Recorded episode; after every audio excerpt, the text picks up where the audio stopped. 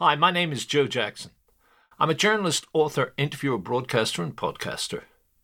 And today, December the 8th, 2023, while I was compiling an anthology of podcasts that included clips from Sinead O'Connor, Shane MacGowan, and Christy Dignam, I came across a clip from the latter which I'd forgotten about and that didn't make it into the anthology. This was an exchange Christy and I had in 2000 about the author Roddy Doyle. Christy's attack on Doyle was not prompted by me, but it did remind me, and I refer to this during the following clip, of the position I had taken in print against the writings of Roddy Doyle and an Irish theatre group called Passion Machine, with whom he was involved during the mid 1980s. I wrote an article then that was headlined Working Class Heroes, with a question mark. And in it, I suggested that in books such as The Commitments, and by the way, I later argued this point with Alan Parker, the director of the movie of that book, Doyle misrepresents the Dublin working class to what I saw as a disgusting degree. Incidentally, that little article led to me being taken off the press list for tickets to Passion Machine productions, even though some actors later told me they agreed with what I had said and it led to Mr. Doyle attacking me in print. So be it. But here we have the late Christy Dignam, another proud member of the Dublin working class, like myself, explaining why he detests the work of Roddy Doyle. And I would point out here that the interview we were doing was for a radio show about Christy's musical influences, and what follows was never broadcast until more recently, when it became part of the podcast world. How serious how serious an issue was? I know it's something you're very aware of, and even in relation to your book, you do not want to present a reductive or kind of insulting, uh, very uh, simple-minded view of working class people. Yeah, no, I think I've met people that are academically very um, have achieved a lot academically, you know, and they're idiots, you know.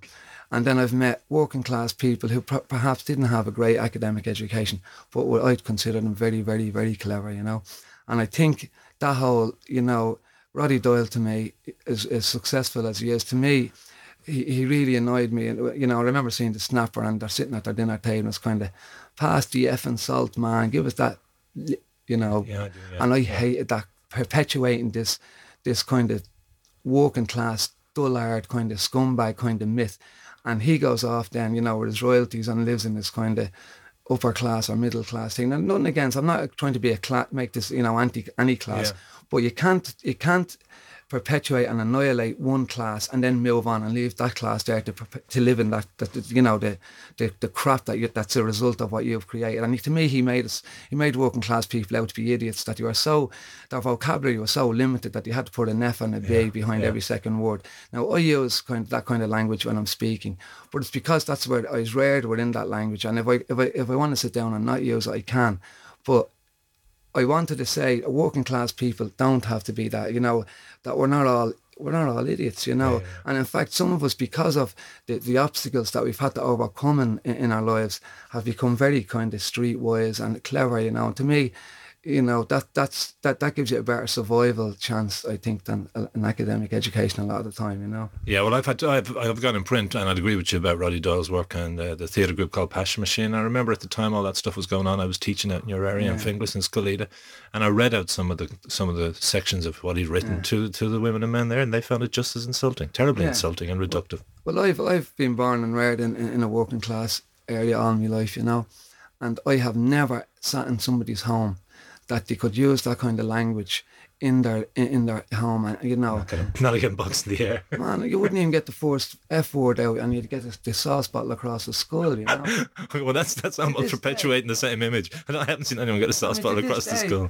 this day I wouldn't be able to say that in front of me mother yeah. and out of respect I wouldn't I mean she wouldn't hit me now you know I mean she wouldn't chastise me now but I still, out of respect, would never speak like that in front of me mother, you know. So, so I think we should play and dedicate to Roddy Doyle. Maybe the times they are changing. Yeah, yeah, cracking song, yeah. Are changing, Roddy. You know what I effing mean, Roddy? Hi, Joe Jackson here again. I thank you for listening to this edition of the Joe Jackson Interviews podcast.